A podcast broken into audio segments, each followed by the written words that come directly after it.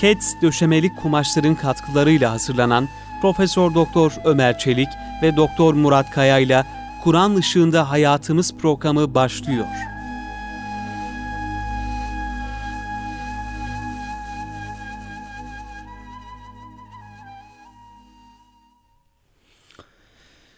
Euzubillahimineşşeytanirracim. Bismillahirrahmanirrahim. Elhamdülillahi Rabbil alemin. Vessalatu vesselamu ala Resulina Muhammedin ve ala alihi ve sahbihi ecmain. Muhterem dinleyenlerimiz, Doktor Murat Kaya Bey ile beraber Kur'an Işığında Hayatımız programından hepinize selamlarımızı, hürmetlerimizi, saygılarımızı ve sevgilerimizi arz ediyoruz. Gününüz mübarek olsun. Allah'ın selamı, rahmeti, bereketi sizlerin, bizlerin, bütün ümmeti Muhammed'in üzerine olsun inşallah. Kıymetli hocam, size hoş geldiniz. Hoş bulduk hocam. Nasılsınız? Afiyettesiniz inşallah. Allah razı olsun hocam. Sağ olasınız. Çalışmalar iyi gidiyor. Elhamdülillah. Daha çok nelerle şu an aktif olarak meşgul oluyorsunuz? Dersler var hocam. Daha çok derslerle, ders hazırlıklarıyla meşgul oluyoruz. Allah muvaffak kılsın. Allah razı olsun. Hakikaten yani dersleri de böyle hakkıyla hazırlanayım ve vakti hakkıyla doldurayım diye insan düşünecek olursa, yani öğretmenlere, hocalara tabii bir hatırlatma babından çok çalışmak gerekiyor aslında hocam. Evet. Yani önceki bildiklerimizle hemen gideyim ders vereyim demekle, bir de o ders hazırlamak veya bir vaizsen o günkü diyelim ki cuma vaazına yarım saat, 40 dakika neyse bir saat hazırlanman, o hazırlık çok önemli bir şey hocam. Evet. Onun için da epey zaman alıyor. Şimdi kıymetli dinleyenlerimiz, muhterem hocam, biz sihir konusunda ilgili epey şey geçen hafta izahat vermeye çalıştık. Evet hocam. Sihrin gerçekten tesiri var mı yok mu, o konuda tartışmalara yer vermeye çalıştık. Ve bir kısım sihir türlerinden işte hayal göstermek ve aldatmak yoluyla bu Firavun'un sihirbazlarının ipleri yılan gibi göstermesi misalini verdik. Biraz böyle cinlerden haber alarak, yani falcılık veya gaybi biliyor gibi edasıyla insanları aldatma, yani aslında böyle bir bilgi olmadığı halde biliyormuş gibi davranma, onunla ilgili bir kısmı vardı sihrin. Yine ifsat yoluyla insanların zafiyetten istifadeyle böyle birbirine düşürme insanları, hani o kocasının boğazının altından evet, kıl alan kadının misalinde olduğu gibi böyle yollarla sihirler yapılabiliyor. Bir de yine bu sihrin çeşidinden birisi de hile yoluyla, yani insanların ilaç içirerek veya böyle zararlı şeyler yedirerek veya insanları zehirleyerek bu yolla insanın kimyasını bozma ve ona bazı hakikatleri ters gösterme tarzında hocam. Bir de böyle bir şeyden bahsediliyor. Tabii ki bazen bakıyorsun normal bir insan, yani aklı, bilgisi, her şeyi normal bir insan, birileri eline geçiyor ya hapislere düşüyor veya birileri onu alıyorlar ve hiç o kişiden beklenmeyecek sözler, tavırlar falan ortaya çıkabiliyor. Söylettiriyorlar. Ben İsa'yım diyor, Musa'yım diyor, Mehdi'yim diyor tarzında böyle şeyler söyleniyor. Yani ilaçla onları şizofren yapmak. Tabii hocam, ilaçla. Mümkün. Tabii ki o şekilde o mümkün. Yani insana ilaç vererek bu şekilde insan üzerine tesir yapma mümkün. Bu da hocam bir şekilde bir yönden sihirin kapsamına giriyor. Yani ulemamız onu da sihirin kapsamında değerlendiriyor. Tabii bunların hepsinden Cenab-ı Hak bizleri, bütün dinleyenlerimizi muhafaza eylesin. Yani tıp ilmini de kötüye kullanmak herhalde bu hocam. Önceki dönemlerde bazı krallar düşmanlar için zehir yaptırmak filan istemişler bazı doktorlara. Diyorlar ki biz yemin ettik doktorluğa başlarken bu ilmi yanlış yere kullanmamak üzere.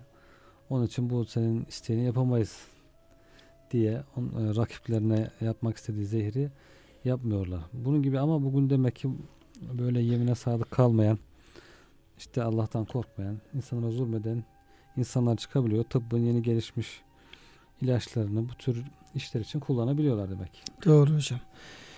Şimdi muhterem dinleyenlerimiz, tabii ki bizim bir mail adresimiz var programımızın. Geçen programlarda da bundan bahsetmiştik. Yani Kur'an Işığında Hayatımızın internetçisi değil mi hocam? Evet hocam. O şekilde efendim söyleyebiliriz. Kur'an Işığında hayatımız @erkamradyo.com diye bir adresimiz. Tabii sağ olsun bir kısım dinleyenlerimiz alaka göstermişler. Orada ve bir kısım sorular da göndermişler kıymetli hocam bizlere. Evet. Öncelikle isterseniz o programa başlamadan oradaki sorulardan başlayalım. Olur. Çünkü hocam, onlar da tamamen hepsi sihirle alakalı. Bugün konuşacağımız konuyla alakalı. Geçen hafta bu konuyu konuştunuz hocam. Evet. Burada sihrin hakikati vardır diyen Cumhurun, Ehl-i Sünnet'in delillerini sormuş. Şimdi tabii hocam geçen hafta ona değinmiştik. Yani bu muhtezile ile Ehl-i Sünnet arasında bir sihrin hakikati var mı yok mu noktasında bir görüş ayrılığı söz konusuydu. Herhalde muhtezile bu tamamen göz boyamadır. Yani bunun normal insan dikkat edecek olsa bu tür şeyler insan üzerinde bir tesiri de olmaz. Dolayısıyla bunun bir hakikati, bir tesiri yoktur diye söylüyor. Ama Ehl-i Sünnet onun zıddına diyor ki ayet-i kerimelere baktığımız zaman ve sihrin insan üzerindeki tesirine baktığımız zaman demek ki bunun bir hakikati var ki insan ne yapıyor? Bu kadar etkileyebiliyor ve etkili olabiliyor. Bunu hocam kısaca şey yapmıştık ama ondan delillerine yer vermemiştik. Evet. Şöyle hocam, öncelikle Ehl-i Sünnet'in, yani Ehl-i Sünnet sihrin hakikati vardır, tesiri vardır. Bunun bir ilmi vardır. Bir kısım o şartlarına dikkat ederek bunlar yapıldığı takdirde insan üzerinde etkili olur. Tabii Allah'ın iznine bağlı. Onu devamlı söylüyoruz. Buna ne tür hocam deliller kullanıyorlar? Bunu bir arz edelim. Olur hocam. Cumhur öncelikle hocam ayet-i kerime estevbe saharu ayunen nasi, insanların gözlerini sihirlediler ve starhabuhum, onları korkuttular ve ca'u bi sihrin azim, büyük bir sihir gösterdiler. Bu yine Firavun'un sihirbazları ile alakalı ayet-i kerime. Yani demek ki burada bir sihir yaptılar diye bir sondaki ifadeden Cumhur ulema diyor ki demek ki sihrin bir gerçekliği var ki bunu başardıklarını Cenab-ı Hak söylüyor. Bu ayet-i kerimeyi delil olarak getiriyorlar hocam. Sonra فَيَتَعَلَّمُونَ مِنْهُمَا مَا يُفَرِّقُونَ بِهِ بَيْنَ الْمَرْءِ وَزَوْجِهِ. Harut ve Marut isimli meleklerden karıyla kocanın, kişiyle karısının arasını ayıracak şeyler öğreniyorlardı. Demek ki bir tesir var ki karıyla kocayı birbirinden ayırabiliyor. Kişiyi kocasından, karısından ayırabiliyor. Bir hakikatte bir tesiri olduğu burada görülüyor diye bu ayet-i kerimeyi delil olarak kullanıyorlar. Şu ayetin devamında ve ma hum bidarine bihi min ahadin illa bi iznillah. Bu da çok önemli hocam. Onlar hiçbir şekilde zarar veremezler ancak Allah'ın izniyle. Burada da hakikaten sihirde olsun, diğer işlerde, her şeyde olsun, gerçekten insanın gönlünü bağlaması gereken merkezin Cenab-ı Hak olduğu anlaşılıyor. Yani sihir yaparlar ama bu bazen tesir olur, bazen olmayabilir. Allah'ın elindedir her şey. Yani Allah'ın müsaadesi gerekiyor. Evet, yani Cenab-ı Hak izin verir imtihan için. Bazılarına sihir tesir eder, bazılarına izin vermez, tesir etmez. Yani burada hocam, yani demek ki bir kısım zararlı şeyler, şer olan durumlar, yani sihir olabilir, başka musibetler olabilir. Orada Cenab-ı Hak onlara imtihan maksadıyla izin verebilir. Yani Allah Teala sadece müminin zahiren hayrına olan şeylere izin verir ama hayır olmaya izin vermez. Veya şunlara izin verir, şunlara izin vermez tarzında Cenab-ı Hakk'ın iznini ve müsaadesini biz o tür şeylerle sınırlayamıyoruz. Yani niye buna izin verdi, niye vermedi tarzında öyle bir sual sorma hakkımızda yok. Çünkü ayet-i kerimede la yus'elu amma yef'aluhum yus'elu. Yani Cenab-ı Hakk'a sen niye bunu şöyle yaptın, niye böyle yapıyorsun diye hesaba çekilmez Cenab-ı Hak. Ona sual sorulmaz. Ama insanlar yaptıklarını Allah katında mesuldürler ve hesap verecekler. Bu da bir Allah ile mahluk arasında bu kadar da fark olacak tabii. Evet. Olacak. Ama neticede biiznillah Allah'ın iznine bağlanıyor. Evet. Dolayısıyla aslında hocam bu biiznillah kısmında da şöyle bir mümine Allah'ı tanıma ve tevekkül noktasında da bir yönlendirme olabilir. Yani mucize de buraya bağlı değil mi hocam? Tabii. Hazreti İsa Aleyhisselam da. Hepsi böyle. Yani mucize gösteriyor ama biiznillah. Mucizeler de böyle. Bütün peygamberler. Yani şu ifade bütün peygamberlerin kullandığı ifadedir. Evet. Keramet de buna bağlı. وَمَا كَانَ لَنَا اَنْ نَأَتِيَكُمْ بِسُلْطَانٍ وَيَا بِآيَةٍ لَا بِاِذْنِ. Yani biz diyor bir delil olsun, bir mucize olsun, bir ayet olsun. Allah izin vermediği sürece biz kendiliğimizden böyle bir şey getiremeyiz. Evet. Dolayısıyla o peygamberin bütün mucizeleri, evliyanın bütün kerametleri, yani ne varsa hepsi Allah'ın izniyle tabi. Kul olarak kendisi ben bunu yaptım diye söyleyemiyor. Çünkü Allah izin vermediği sürece o olmaz. Şefaat de buna hocam, evet, aynı şekilde biznihi diye. Evet. Her derde bu biznihi Allah'ın izni kaydı getiriliyor. Dolayısıyla hocam sizin zikrettiğiniz bu ayet-i kerimeler burada sihrin insan üzerinde bir tesirinin olduğunu, her ne kadar Allah'ın izniyle olsa da bir tesirinin olduğunu, hatta karıyla kocanın arasına ayırabilecek derecede de bir etkili bir şey olduğunu beyan etmiş oluyor. Dolayısıyla Ehl-i Sünnet uleması bu ayetleri dikkate alarak bunun diyor bir hakikati vardır, bir ilmi vardır, bir tesiri vardır. Şimdi hocam bir de tabii burada hem de bu Felak Nas surelerinin sebebi nüzulüne sebep olan ve Peygamberimiz Aleyhisselam'ı da ilgilendiren tabii bir olay söz konusu. Hocam oraya geçmeden belki bu ayet-i kerimede şu da var. Hani sihir tabii ki ne yapacağız? İnsanlar korkabiliyor. Ne yapmak lazım? Burada sihirden, büyüden, bu tür şeylerden, nazardan korkan insanlara bir yol da gösteriliyor. Demek ki Allah'a sığınmak lazım. Hocam tam ben onu söyleyecektim. Bak evet. Konu var. Benim mesela dikkat çekeceğim nokta orasıydı. Evet, yani biiznillah demesi, evet. Biz ne demesi siz de söyleyebilirsiniz. Çünkü deminden de hocam orada bir işaret var derken onu aslında şey yapıyordum. Evet. Biiznillah demek ki bir insan, bir Müslüman Allah'ı tanırsa, Allah'a güvenirse, Allah'a tevekkül ederse, ihsan şuurunda olursa, Allah'ın huzurunda olursa ve kalbini Rabbine bağlarsa, yani o kadar Allah'ın izniyle bu tür şeylerden de muhafaza olunur. Yani kul ne kadar kendisini Allah'ın siyanetine, Allah'ın hıfzına, Allah'ın korumasına yönlendirirse, Allah'a sığınırsa, evet. Eleyazübillah diyerek. Allah ile arası iyi olursa. Yani tabii ki kulun Allah'ı Rabbi ile arası iyi olursa. Hadis-i şerif var hocam, siz diyor rahat zamanlarınızda Allah'a çok dua edin ki sıkıştığınız zamanda da Allah sizin duanızı daha çabuk kabul etsin.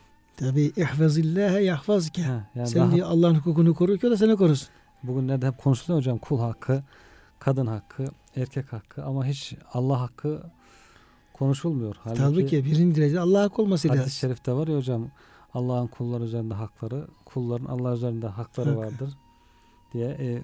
Allah'ın kullar üzerinde hakkı ona şirk koşmamaları, ona ibadet etmeleri, kulluk etmeleri, emrini tutmaları, itaat etmeleri. Biraz da bundan bahsedilse aslında insanlar o tarafı bahsetmiyorlar da hep kendi haklarından bahsediyor hocam. Kadın hakları şöyle, kul hakları böyle, insan hakları böyle. İşte haklarımızı arıyoruz, istiyoruz. Kendi haklarını arıyorlar da ama kendilerinin ödemesi gereken mesuliyetleri, o hakları unutuyoruz yani. Esas hocam birinci sıraya demek ki Rabbimizin haklarını almamız lazım. Yani o hakları öderse insan, Rabbi ile arası iyi olursa ona sığınması daha kolay olur. Başı derde düştüğünde kolaylıkla sığınabilir veya her an ona sığınır zaten. O sığınmayla ilgili dualarda Efendimiz öğretiyor zaten. Öyle olunca da o sıkıntılara düşmez Allah'ın izniyle, korunmuş olur. Hocam Cenab-ı Hak bizlere öyle Yüce Rabbimizin tanımayı, onun hakkını, hukukunu öne almayı, önce Allah'ın hakkını yerine getirebilmeyi. Tabii bunu yaparsak zaten kul eğer Allah'ın hukukunu yerine getirirse herhalde Cenab-ı Hak kula karşı olan hukukunu haydi yere getirir. Siz bana bir karış gelirseniz ben size bir arşın gelirseniz bir kulaç. Bana koşarak gelirse kulum, ben yürüyerek gelirse ben de koşarak. Hadis-i şerif var hocam, kul ufacık bir irade gösterdiğinde Cenab-ı Hakk'a doğru o tarafa yönü dönmeye bir irade gösterdiğinde Cenab-ı Hak ona fazlasıyla, kat kat fazlasıyla rahmetini, merhameti indiriyor. Hocam bazıları tabii şöyle zihinleri karışabiliyor. Yani tamam diyor peygamberler Allah'a en çok sığınan kullar. Evet. İşte Allah dostları, hak dostları ama onlar da işte hasta oluyorlar. Onlar da hasta oluyorlar. İşte şöyle imtihanlar oluyor falan gibi böyle. Yani madem Allah en çok sığınan onlar Cenab-ı Hakk'a. Evet. Yani böyle sığınmak, işte Allah'a tevekkül etmek, bu tür şeyler insanı koruyacak olsa peygamberlerin diğerlerinin hiçbir zarar görmemesi lazım gibi bir fikir yürütebiliyorlar kıymetli hocam. Evet, bununla hocam nasıl telif edebiliriz? İşte bu da hocam bir iznillahın içinde zaten. Cenab-ı Hak bazı kullarını imtihan için izin veriyor. Başına bir sıkıntı geliyor. O sabrediyor, şükrediyor, dua ediyor ve sonunda pek çok kar ile ayrılıyor. Dua etmiş oluyor, Allah'a yaklaşmış oluyor, fazladan zikretmiş oluyor, sabretmiş oluyor, şükretmiş oluyor ve mükafatta kat kat fazla oluyor, büyük oluyor. Ama öyle olmazsa Allah'a sığınmazken başına bir sıkıntı geldiğinde icabında isyan ediyor, küfür ediyor, nereden geldi, benim buldu bu gibi böyle densiz laflara edebiliyor, onlara düşebiliyor. Böyle olunca da hem sabırsızlıktan dolayı vebal, günah kazanmış oluyor, hem bir fayda görmemiş oluyor. Onun için tabii ki yani hatta belaların en çoğu da peygamberlere geldiği ifade ediliyor hadis-i şeriflerden. Sonra derece derece Allah dostlarına. Ama bunlar tabii ki karşılığına çok büyük kar elde etmek için. Risk yani. Tüccar nasıl parasını harcıyor? Fakirden daha çok para harcıyor. Niçin? Daha çok kazanmak için. Risk alıyor. Risk alıyor. Veriyor parasını ki daha fazla alayım diye. Ambardaki buğday dursa diyor küflenir işte. Onu toprağa atacaksın ki. Atacaksın şöyle içinden bir kopacak gidecek. Sonra karşılığında çok olarak geri sana dönecek diye. Bunların halde buna benziyor biraz sıkıntıları.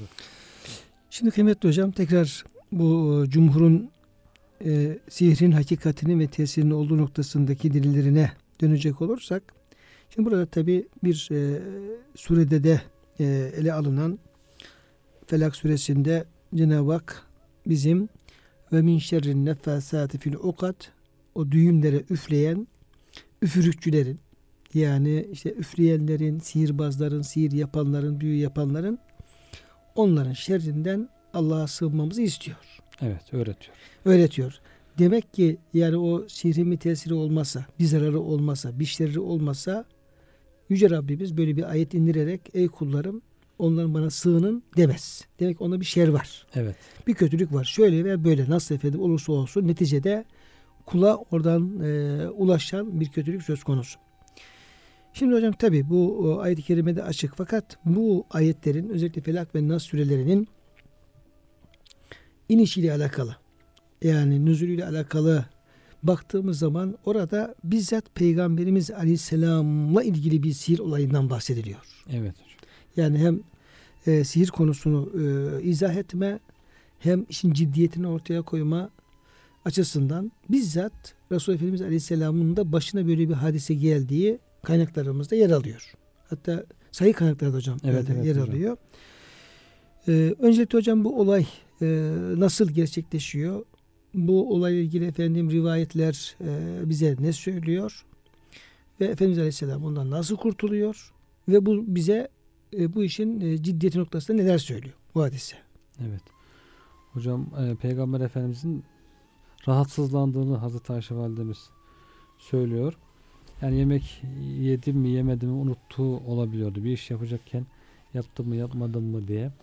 Böyle bir rahatsızlık hali söz konusu oluyor. Medine'de değil mi hocam? Bu Medine'de. Sonra Efendimiz buyuruyor ki ey Ayşe diyor Rabbim bana şifa verdi, benim çaremi de bana bildirdi buyuruyor. Ben diyor uykuyla uyanık arasındaki uyurken, kalbi uyumuyor peygamberimizin zaten, onu ifade ediyor. İki melek geldi başıma, işte bu hasta mı nedir, rahatsızlığı nedir, işte kendisine sihir yapılmıştır. Peki kim yapmıştır? İşte Yahudi Lebit bin Asam yapmıştır. Nasıl yapmıştır? İşte saç tellerini Efendimizin almış, hurma kapçıklarının içerisine koymuş, onları bir zervan kuyusunun dibine yerleştirmiş. Yani çok son derece sağlam bir sihir ki bulunması mümkün değil. Yani Cenab-ı Hakk'ın bilgi vermese insanlar gidip de nerede o kuyunun içinde suyun altındaki taşların altında. Hocam adam ona göre sihir yapıyor hocam. Yani kuyuya gitse bile hocam bu Yahudiler hakikaten çok uğraşmışlar.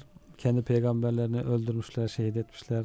Demek hocam bu sihir ilminin de esas şeyi, evet, Yahudiler, kaynağı hocam onlar. Yahudiler, yani Peygamber Efendimizle çok uğraşıyorlar, işte sihir yapıyorlar. Çeşitli anlaşmalar bozuyor. Üzerine taş atmak için çeşitli hileler yapıyorlar. En sonunda zehirliyorlar. Yani Efendimizin vefatına da sebep olan zehir hadisi yine bu Yahudilerin elinden çıkıyor. Bu Yahudinin sihir yaptığı ve nereye koyduğu bildirilince Efendimiz'e, Efendimiz sallallahu aleyhi ve sellem Hazreti Ali ile Zübeyir bin Avam galiba gönderiyor hocam. Kuyunun dibinden diyor, taşın altından onu çıkarıp gelin diye çıkarıyorlar. Vardık diyorlar, kuyunun suyu böyle kına rengi gibi acayip bir renk almış. Sihrin tesirinden hocam. Sihrin tesirinden. O kuyunun etrafındaki ağaçların diyor tomurcukları ya, şeyler de ağacın dalları da sanki şeytan yani zehir, sanki zehir katmış gibi. Şeytan başları gibi acayip bir hal almış diyorlar. Öyle bir tesir demek ki hocam. Nasıl bir ilim varsa onlarda bu şeyle ilgili, şerle ilgili. Onu çıkarıyorlar. O esnada Nas ve Felak sureleri nazil oluyor. 11 tane düğüm atmış Efendimizin saçına bu Yahudi. İşte 11 ayet-i kerime var. 5 ayet Felak suresi, 6 ayette Nas suresi. 11 ayet. 11 ayet. Onları okudukça, her bir ayet okudukça bir düğümün çözüldüğü ve sonunda Efendimizin böyle bir bağdan kurtulur gibi rahatladığı ifade ediliyor. O şekilde rahatlayarak hem sihirden kurtuluyor hem de ümmetine böyle bir durumla karşılaştıklarında bir ilaç getirmiş oluyor. Felak ve Nas surelerini. Hazreti Ayşe validemiz ya Resulullah diyorlar, size Cenab-ı Hak bildirdi, bu Yahudi'yi bulup cezalandırsanız, öldürseniz olmaz mı? Efendimiz de diyor ki bana diyor Cenab-ı Hak şifa verdi. Ben diyor bu şerri insanlara yaymak, insanları huzursuz etmek artık istemiyorum. Diyor ne diyor o Yahudi'yi çağırdı, sordu niye böyle bir şey yaptın diye, ne de onun kabilesinden kimseye dokundu. Beni Zürek kabilesinden. Onları da diyor Efendimiz serbest bıraktı. O toplumu, insanları huzursuz etmemek, fitneyi yaymamak, fazla da meşhur olmasını şöhret bularak insanların belki böyle merak uyanmaması için bu tür şeylere. Şimdi hocam bıraktı, bu tabi rivayetler sahih rivayetler. Evet, bu Felak Nas'la alakalı ve Efendimizle alakalı. Fakat bir kısım müfessirler veya muhaddisleri, alimler bu rivayetleri hocam sakıncalı buluyorlar. Mesela Mevdudi bunlardan bir tanesi. Yine ismini yani hepsinin ismi vermeye gerek yok. Nübüvvet, yani Resulullah Efendimiz Aleyhisselam'ın peygamberlik vazifesi, nübüvvet vazifesi ile bu tür böyle işte sihir yapılması, onun tesiri üzerine gözükmesi, yüzünün sararması, bir kısım şeyleri, yaptığım şeyleri yapmadım, yapmadıklarını yaptım tarzında böyle bir müddet de olsa böyle yapılması, diyorlar ki bu nübüvvet mensıbiyle bunlar şey olmaz, uygun düşmez. Dolayısıyla bu İsraili rivayetler, İsrailiyattır ve bunlar da bir şekilde bizim kaynaklarımıza girmiştir. Bir garanik hadisesinde olduğu gibi girmiştir diyor. Bunun aslı yoktur diye hocam böyle kesip atıyorlar. Yani böyle bir endişe yeri yok hocam. Yani burada hakikaten bahseden şeyler Efendimiz'in günlük yemekle içmekle gibi alakalı şeyler. Hadis, evet, çok uzun süren bir şey değil. Uzun süren bir şey de değil.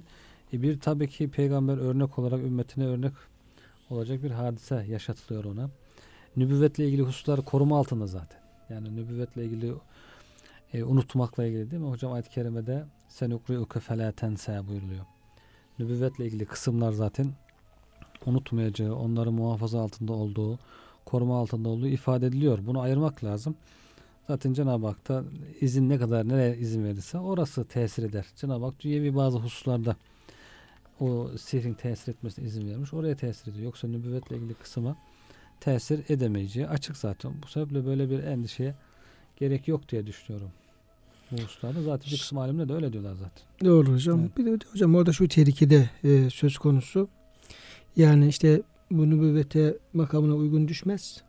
Dolayısıyla bu rivayetten hiçbirisinin aslı yoktur tarzında yaklaşım, yani bizim hadis kaynaklarımıza, rivayetlere yaklaşım açısından da bir problem doğuruyor. Çünkü o hadisler diyelim ki metin ve senet bakımından tahlil tabi tuttuğumuz zaman, muhaddisler tuttukları zaman bunların sahih olduğu, doğru olduğu, sağlam kanallara geldiği. Şimdi dolayısıyla böyle kafamızda bir prensip, kendimize göre bir prensip koyup da ona uyanları tamam, uymayanları dediğimiz zaman bu kez o seviyede olan diğer hadisler hakkında da bir şüphe oluşturma şeyi oluyor. Çünkü Garani Kadis buna benzemiyor hocam. Garani Kadis'inde sahih rivayetlerde olan kısımlarda bir problem yok. Onlar işte Efendimizin bu sureyi okuyup secde ettiğini, müşriklerin de arkasına secde ettiğini ifade ediyor. Orada o cümleyi söylediğini ifade etmiyor. Onlar ancak zayıf, çok zayıf hakikaten rivayetlerde geliyor ki o da haklı. O rivayetler kabul edilmeyebilir. Ama burada bu hadisenin bütün teferruatı sahih kaynaklarda geliyor. Yani ikisi arasında fark var zaten. Bir de mesela Efendimizin zaman zaman vahyin gelmediği zamanlar, işte 15 gün rivayet var, 40 gün rivayet var hocam. İnşallah demediği zaman Peygamber Efendimiz 40 gün bekliyor Efendimiz. Bu da nübüvvete ters, vahiy gelmediği bir an.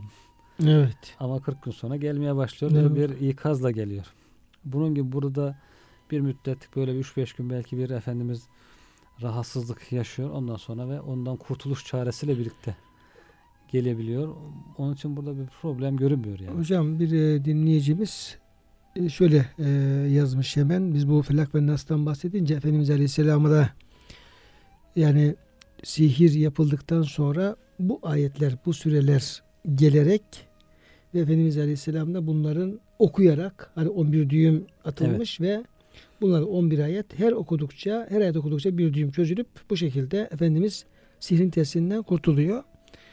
Yani günümüzde de bu ayetler, bu sureleri bir insan okusa ya kendisine sihir yapılmadan önce veya yapıldıktan sonra okursa sırf okumak suretiyle bunlar o kişiyi sihirden kurtarır mı, çözümünü sağlar mı yoksa bunu bir bilene danışmak gerekir mi diye hocam dinleyicimiz soruyor. Hocam işte zaten devamlı bu surelerle beraber olmak gerekiyor. Yatağa girince, işte sabah evden çıkarken, namazlarda. İnsan bunlarla devamlı beraber olursa zaten Allah'ın izniyle korunmuş olur. Hasta olduğunda da okursa o da işte Allah'ın iznine bağlı hocam. Eğer daha önceden Cenab-ı Hakk'la bağlantısı kuvvetliyse hemen okuduğunda tesir edebilir. Ama değilse başı derde girince bunları okumaya başlıyorsa o zaman tesir azalabilir. Evet.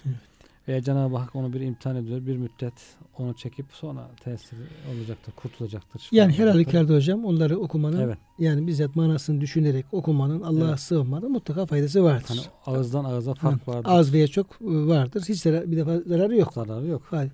Belki tam manasıyla tesirli olur. Keser, yapılmışsa engeller. Ama değilse de yine mutlaka insana bir Allah'ın yardımına ulaşmasına yardım vesile olur. Şimdi hocam tabii biz Ehl-i Sünnet'in delillerini uzun uzadıya sayınca yine bir dinleyeceğimiz bu kez hocam diyor siz diyor muhtezilenin de diyor delillerinden bahsedecek misiniz? Yani onlar acaba bunu kabul etmezken batıldır derken aslı yok derken bunu nereye dayandırıyorlar diye delilleri nelerdir ve haklı mıdır değil midir diye soruyorlar. Eğer müsaadeniz olursa onu da ben cevaplandırayım. Şimdi tabi muhtezile de yine ayet-i kerimelere dayanıyor ve o ayet-i kerimelerdeki ifadelerde bu işin aslı yok, batıldır tarzındaki ifadeleri ön plana çıkarıyor. Yine Hazreti Musa ile Firavun'un sihirbazları ile ilgili bir konu Araf suresinde. Musa aleyhisselam onlara diyor ki siz atın dedi. Vaktaki attılar, halkın gözlerini büyülediler, onlara korku saldılar, büyük bir sihir meydana getirmiş oldular. Yani burada hani aslı olmayan bir şeyi göstermek suretiyle o insanları hakikati ters ederek bir korku saldılar gibi. Mesela değerlendiriyor. İkinci olarak Musa dedi hayır siz atın. Bir de ne görsün onların ipleri ve değnekleri sihirleri yüzünden kendisine hakikat koşuyormuş hayalini verdi. Yuhayyelü ileyhi. Evet. Yuhayyelü ileyhi min sihrihim enna tesa. Hocam Taha 66'da yani öyle bir şey yok. Ama öyle bir oyun yapıyorlar ki Hazreti Musa'ya o ipler sanki yılanmış da hareket ediyormuş gibi, koşuyormuş gibi gözüküyor. Ama işin aslına bakarsan aslında böyle bir şey söz konusu değil diyoruz ayet-i kerime. Bir de yine Taha 69'u kullanıyorlar. Elindekini bırakıver ey Musa. Bu onların yaptıklarını yutar. Çünkü onların sanat diye ortaya attıkları ancak bir büyücü tuzağıdır. Keydü sahir ifadesi geçiyor. Evet. Büyücü ise nerede olsa felah bulmaz. Burada hocam birinci ayeti sihrin gözle görülen bir şey olduğunu, ikinci ayet sihrin gerçek değil hayal olduğunu, üçüncü ayet ise sihirbazın hak üzere olamayacağını, dolayısıyla sihirbaz için kurtuluşun mümkün olmayacağını gösterir diyorlar ve özetle hocam şunu söylüyorlar. Eğer diyor sihirbaz suyun üzerinde yürürse, havada uçsa veya toprağı anında altına çevirse peygamberlerin mucizelerine inanmak batıl bir şey olurdu ve onlara lüzum kalmazdı. Hak ile batıla birbirine karışırdı. Peygamber ile sihirbaz birbirinden ayırmak mümkün olmazdı. Dolayısıyla her kişinin gösterdikleri hakikatler aynı şeyler olurdu diye biraz da bu mucize ile sihir arasında bir bağ kurmaya çalışıyorlar. Evet. Diyorlar ki eğer böyle bir şey mümkünse ve yapılması da gerçek manada mümkünse o zaman sihirbaz da havada uçabilir, su üzerinde yürüyebilir veya toprağı altına çevirebilir. Böyle peygamberin gösterdiği mucize ve evliyanın gösterdiği keramet değerinde bir şey yapmak suretiyle insanları yanlış yollara yönlendirebilir. Bu farkın peygamberdeki mucizenin devamı için, yani onun değeri düşmemesi için, yani sihrin bir hakikati olması lazım gelir diye bir şey söylüyorlar hocam bu şekilde. Evet hocam. Ama tabii ki o kabul edilmiyor hala. Cumhur diyorlar ki sihirle mucize birbirinden ne kadar farklı olduğu açıktır. Mucize peygamberden, Allah'a yakın bir kuldan. Yani sihir gösteren bir insanla mucize gösteren bir insan herhalde çok çabuk birbirinden ayrılabilir. Bunlar birbirine benzemez. Hakikatler de farklıdır. Mucize daha büyük bir şeydir. Sihir ise daha basit bir şeydir. Bir de hocam sihirbazların herhalde böyle işte altın, toprağı altına çevirme veya gökte uçma veya suda yürüme tarzında böyle bir sihir çok büyük bir şeyler, fevkaladelikleri yok. Yok zaten. Hocam, yok. Evet. Yani böyle bir kerametvari, mucizevari bir şey göstermekten ziyade biraz insanların hayallerini, insanların duygularını veya zafiyetlerini kullanmak suretiyle biraz onlar üzerine teslimine getirecek daha zihni ve kalbi şeyler üzerinde duruyorlar. Evet hocam. Yani onlar karışık hepsi var herhalde sihirde hocam. Biraz aldatma, göz boyama, biraz da hakikat de var. Hakikati daha az herhalde. Hakikaten böyle bir değişiklik yapmalar daha az, daha çok. Göz boyama, insanları hayal ettirme, öyle gösterme, el çabukluğu. O kısımlarını daha çok herhalde kullanıyorlar. Bir de hani o vesterebuhum, insanlar korkuttular ifadesi geçince oradan da hocam bir mucize, sihir mukayesesi yapıyor Ehl-i Sünnet uleması.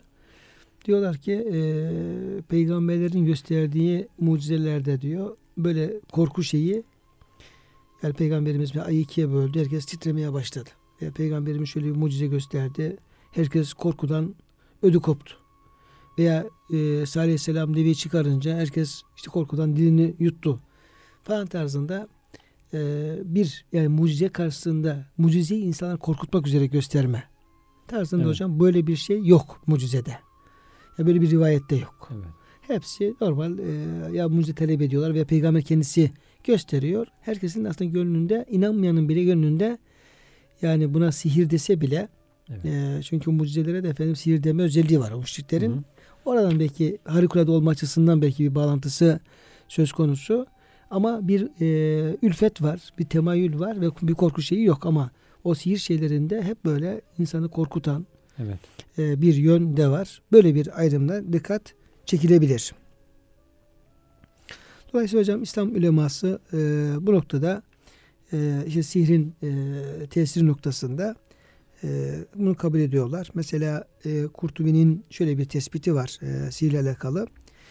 Diyor ki hiç kimse diyor sihirbazlarda görülen hasta yapma, karı koca arasını açma, insanların aklına tesir etme, uzuvlarından birini çalışamaz duruma sokma gibi harikulade şeylerin insanların gücünün üstünde olmadığını söyleyemez diyor. Evet. Bunlar şimdi bu tür tesirler diyor insanın gücü üstünde ve insana da etkiden durumlar diyor.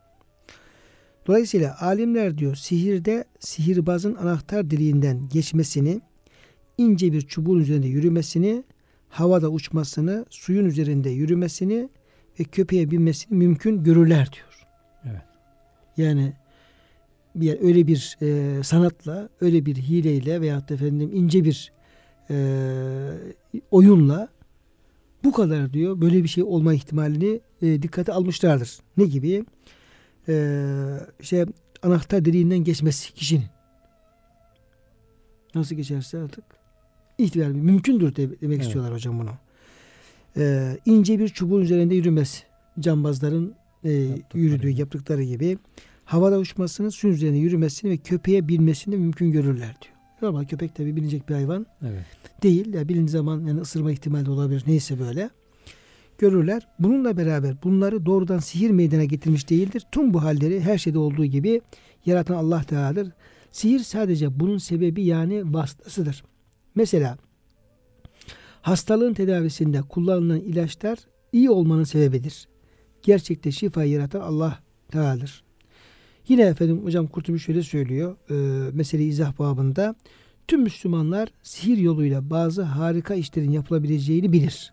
Ancak onların yaptıkları peygamberlere has mucize nevinden olamaz.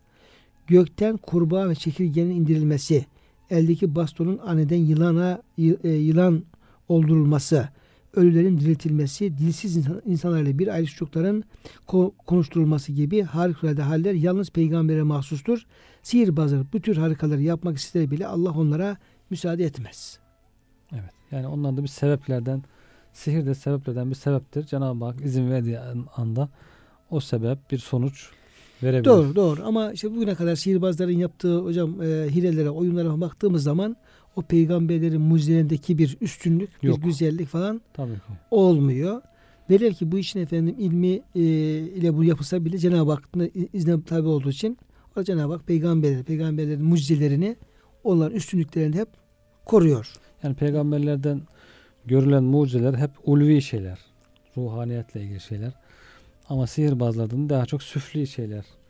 İnsanın ruhunu karartan şeyler, hoşlanmayan şeyler zuhur ediyor. Burada bile anlaşılabilir fark. Yani. Doğru. Şimdi hocam yine bazı sorular var ama buna geçmeden yine bir kıymetli dinleyicimizin bir sorusu var. Dua ile alakalı bir soru sormuş. Diyor ki kıymetli hocalarım diyor. Allah razı olsun. Güzel şeyden bahsediyorsunuz. Teşekkür ederim diyor. Biz teşekkür ediyoruz esas dinlediğiniz için ve ilgi gösterdiğiniz için. Kenzül Arş duası diye bir şey var mı? Aslı var mıdır? Evet. Şimdi hocam karınca duası var. Böyle çeşitli değişik dualar var. Evet. Bir de hocam Kenzül Arş diye duası. Hâze dua'u gayru ma'rufun fi kütüb-ü sünneti diye altına not koymuş hocam. Bu yani Cebrail Aleyhisselam'ın peygamberine sorduğu gibi sormuş. Yani hem soruyor hem de tasdik ediyor gibi hocam. Orada bir şey koymuş o dinleyicimiz. İnsanlar arasında çok yaygın hocam dua kitapları. Herhalde bunlar insanlar daha çok ilgi gösterir, çok para kazandırır diye çeşit dualar allayıp pullayıp sunuyorlar ama bunlar da bu konuda hakikaten bu dualar gerçekten peygamberimizin öğrettiği sahih dualar mı değil mi bakmak lazım. Bu tür Kenzül Arş duası her derde devadır. İnsan ibadeti yok diyelim insanların mesela. Allah'a itaat yok ama bu duayı okudum her sıkıntıdan kurtuldum gibi böyle bir rahatlık, kolay bir yol arıyor insanlar. Hakikaten duaların da çoğunun başta bu Kenzül Arş duası olmak üzere sünnette, hadiste peygamberimizin tavsiye ettiği bir dua olmadı. Şimdi kıymetli hocam tabi bu mervi olan meslun olan dualar, olmayan dualar olur mu olmaz mı? Tabi bununla bağlantılı olarak biraz daha izaha belki ihtiyaç olabilir bu. Evet. Bendeniz Ömer Çelik, Doktor Murat Kaya ile beraber bir kısım ayet-i kerimeler çerçevesinde hükümleri, bizi ilgilendiren hükümleri değerlendirmeye çalışıyoruz. Şu an bugünkü konumuz sihir ve büyü konusu. Onunla ilgili gelen sorulara cevap vermeye çalıştık. Yine sorular da devam ediyor. Ve yine sihrin farklı yönleriyle ilgili izahlarımız devam ediyor. Ara vermeden önce bir husus sorulmuştu. O da dualarla alakalı. Bu Kenzül Arş duası diye bir duadan bahsediliyor. Yani arşın kenzi, hocam nasıl şey yaparız o Kenzül Arş'ın karşılığını? Yani arşın altındaki bir hazineden haber veriyor. Bir dua gibi. O tabii. Yani arşın hazinesine ulaşma duası değil de yani oradan gelen. Bildirilen çok tesirli. Çok tesirli. Çok kuvvetli. Tabii yani dua, bir dua manasında. Arşın tabii hazinesinden gelirse tabii daha da artar. Evet. Şimdi onu aslı var mı yok mu diye hocam onu cevaplandırıyordu. Ben de şunu sordum hocama. Dedim ki tamam, demek ki o duanın kaynaklarımızda böyle bir duadan bahsedilmiyor olabilir. Ama illa bir duanın yapılması için onun yani illa ayette, hadiste yer alması şart mı? Sonraki insanlarda yani meşru olmak şartıyla, Allah'tan talep edilecek şey olmak şartıyla insanlarda değişik isimler altında dualar tertip edip veya şey yapıp bu duaları yapsalar, Arapça, Türkçe neyse, bir sakıncası var mı hocam? Yok, yani dua her insan kendi gönlünce, kendi diliyle istediği duayı yapabilir. Bunda bir sıkıntı yok.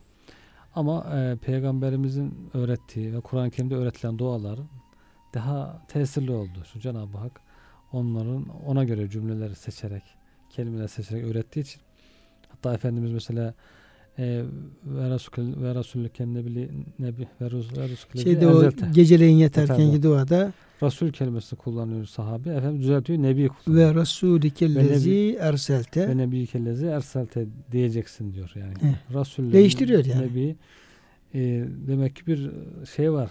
Hikmeti var ki o kelime kullanılmış. Resul yerine, Nebi yerine Resul kullanılmasını istemiyor Efendimiz. Diyorlar ki işte Peygamberimizin öğrettiği dualar, Kur'an'daki dualar semanın yollarını daha iyi bilir. Onlar oraya daha çabuk, daha yani çabuk kabul olur. Yani şifreyi düşünürsek tabii onların hepsini. Manasında. Evet.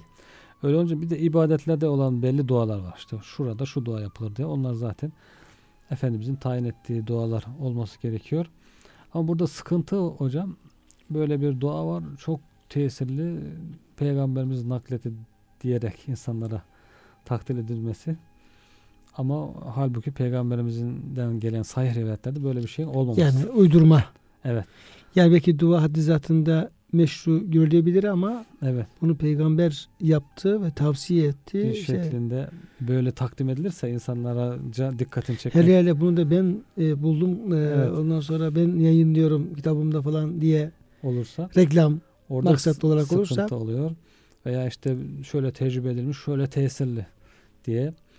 Bu da belki bunun içinde yalan karışıyor. Gerçekten bu tecrübe edilmiş mi, edilmemiş mi? Tesir ondan mı, değil mi? Bu bilgiler sıhhatli olmadığı için. Ama halk tabii ki böyle sıkıştığı durumlarda hemen sihirli değnekle kısa bir çözüm arıyor. Hemen bir anda bir dua okuyayım, kurtulayım diye. İnsanların bu hırsından, bu aşırı düşkünlüğünden, kısa yolculuğundan istifade eden bazı insanlar da bu piyasayı kabartıyorlar tabii ki. Tabii hocam o çaresizlik tabii çok önemli bir sıkıntıdır çaresizlik. Evet. İnsan çaresiz kaldığı zaman bu bir manevi sıkıntı olabilir veya bir hastalık, maddi bir hastalık olabilir. Yani çareler tükendiği zaman orada insanlar yani olmadık şeyleri düşünebiliyorlar, olmadık şeylere inanabiliyorlar. Böyle hiç kimsenin değer vermediği bile şeyleri, ihtimalleri dikkate alıyorlar, koşturur ediyorlar. Bütün dünyayı altın üstüne fenekkabu fil bilat helmin mahis, yani imkan bulsalar her taraf delip deşik ederek kurtulmak yolu var mı diye onu arıyorlar. Dolayısıyla bu tür şeyler de insanların o zafiyetinden ve o çaresizlikten istifade anlamında oluyor. Yani duyguların istismarı. Tabii. İnsan işte çocuğu olmuyor, işte ne bileyim başı sıkıntıya giriyor. O andaki korku, arzu, sevgi gibi duyguların istismarı yapılmış oluyor çoğu zaman. Şimdi kıymetli hocam bir sorumuz daha yine sihirle alakalı. Gizli ilimler Yine bu dinleyicimiz de teşekkür ediyor, eksik olmasın. Gizli ilimler, sırr-ül esrar, yıldızname gibi kitaplar var piyasalarda. Evet. Ve insanlar buna alıyorlar, okuyorlar, birbirine tavsiye ediyorlar falan böyle. Sanki bütün kainatın sırrı orada gizliymiş gibi böyle. Bu tür kitaplara güvenebilir miyiz diye. Evet. Gizli ilimler hazinesi falan. Gizli ilimler hazinesi. Öyle şeyler var hakikaten piyasada. Evet, Falname. Falname gibi. Hakikaten evet. Bunlar kim, bunları yazanlar kimdir? Kim yazmıştır? Bir kısmı biliniyor hakikaten ama şöhretleri pek hoş olmayan tarihte insanlar. Bir kısmı bilinmiyor. İçerisinde işte nasıl sevilik yapılır, nasıl bir insan sana sevgiyle bağlanır, nasıl ayrılır, nasıl büyü yapılır, nasıl sihir yapılır gibi bu tür tarifler de var herhalde bu kitaplarda hocam. Bu kitaplar hakikaten ya boş kitaplar bir kısmıyla ya da tehlikeli kitaplar diye. Bunlara güvenileceğini pek tahmin etmiyorum yani. Güvenilecek bir kitaplar değil. Meşhur olunacak bir kitaplar olarak görmüyorum. Bunlardan uzak durmak gerekir diye düşünüyorum hocam. Yani kafalı olmak lazım. Evet. Çünkü yani aldığımız zaman, okuduğumuz zaman biz de etkilenebiliriz. Niye? Orada bir sürü yalanlar var. Şunu şu kadar oku, bunu buna oku. Evet. Orada efendim işte bazı taktikler, okunacak şeyler, yapılacak işler. Yani dolayısıyla acaba yapsam acaba gerçekten doğru mudur değil midir diye yani insan zihni karıştıracak orada tabii pek çok şeyler belki var. Örnekler verilebilir. İşte falanca okumuş da şöyle tesir olmuş. Evet. Olmuş gibi. Bu tür ustada belki cinlerin, şeytanların yardımları olabilir. Söz konusu olmuş insanları olabilir. İnsanları yoldan çıkarmak için, insanlara bu tür şeylere güvendirmek için. Onlar bir iki örnek verilir. İşte Efendimizin buyurduğu gibi bir doğru bilgiyi çalarlar diyor şeytanlar. Gelirler insan dostlarına bir doğruya 100 tane de yalanını ekleyerek aktarırlar diyor. O bir doğruyu örnek göstererek 9 diğer 100 tane yalanı yutturmak için.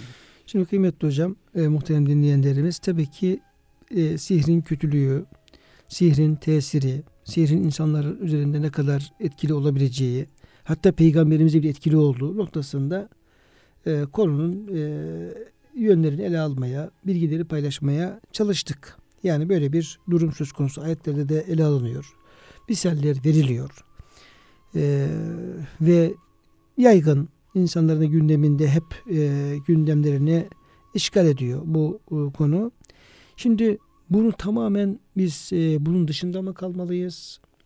Yani hiç alakadar olmamalı mıyız? Yoksa yani İslam toplumuna, İslam ümmetine bu konuda bir vazife düşüyor mu? Şu açıdan yani bir Müslüman sihri öğrenmek ve öğretmek noktasında ne yapmalıdır? Ya bu Allah bunu haram kılmış, işte 7 büyük günahtan bir tanesi hocam sayılıyor ya.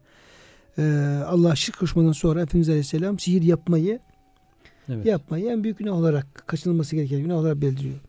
Yani benden uzak olsun, evimden de bakın uzak olsun, neslimden sonra uzak olsun. Böyle tarzım tamamen bunu defterden silmek mi lazım? Yoksa yani bir farzı kifaye olarak bazı insanlar bunu öğrenmeli mi, öğretmeli mi? Yani bu konuda İslam toplumuna bir vazife düşmekte midir? Ne yapmamız lazım? Cumhur alimlerin çoğu hocam herhalde terk etmeyi tavsiye etmişler. Diyorlar ki sihri öğretmekte haramdır diyorlar. Cumhur ulema. Hiç yani ilgilenmeyeceksin. Çoğu, ilgilenmeyeceksin. Çünkü Kur'an-ı Kerim onu zemmederek anlatmıştır. Hiç methettiği bir yönü olmamıştır. Ama işte bu melekler de geliyor, öğretiyorlar. Evet. Onu öğren ama küfretme. Küfretme diyorlar. Bunun işte küfür olduğunu ifade etmiştir Kur'an-ı Kerim. Bu diyor onun için haramdır diyor çoğunluk. Peygamber Efendimiz de onu büyük günahlardan sayıyor. Say hadis-i şerifte buyurduğunuz gibi hocam. Adam öldürmekten önce sayıyor yani. Ama bazı ulema işte Fahrettin Razi gibi alimler diyorlar ki bu mubahtır. Kötüye kullanırsan haramdır.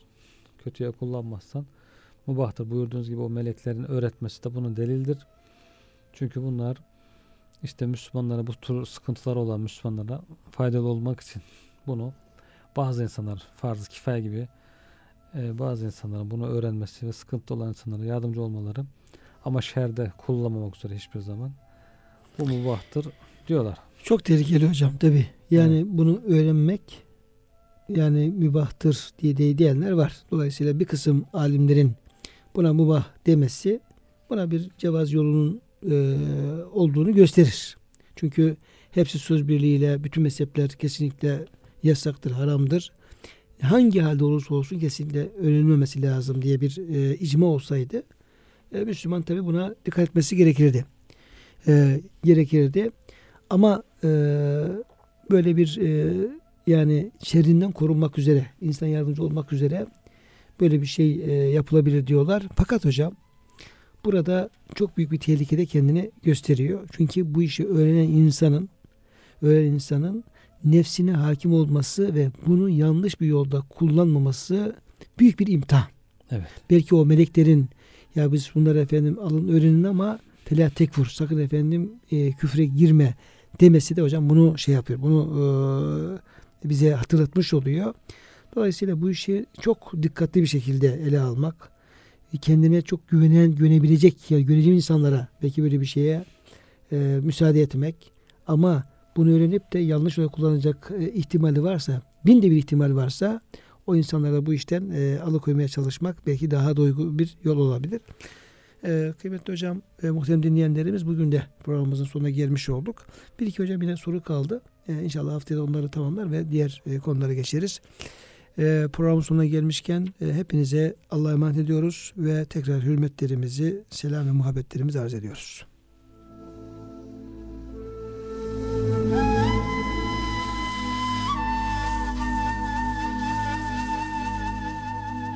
Kur'an Işığında Hayatımız programına katkılarından dolayı Keds döşemeli kumaşlara teşekkür ederiz.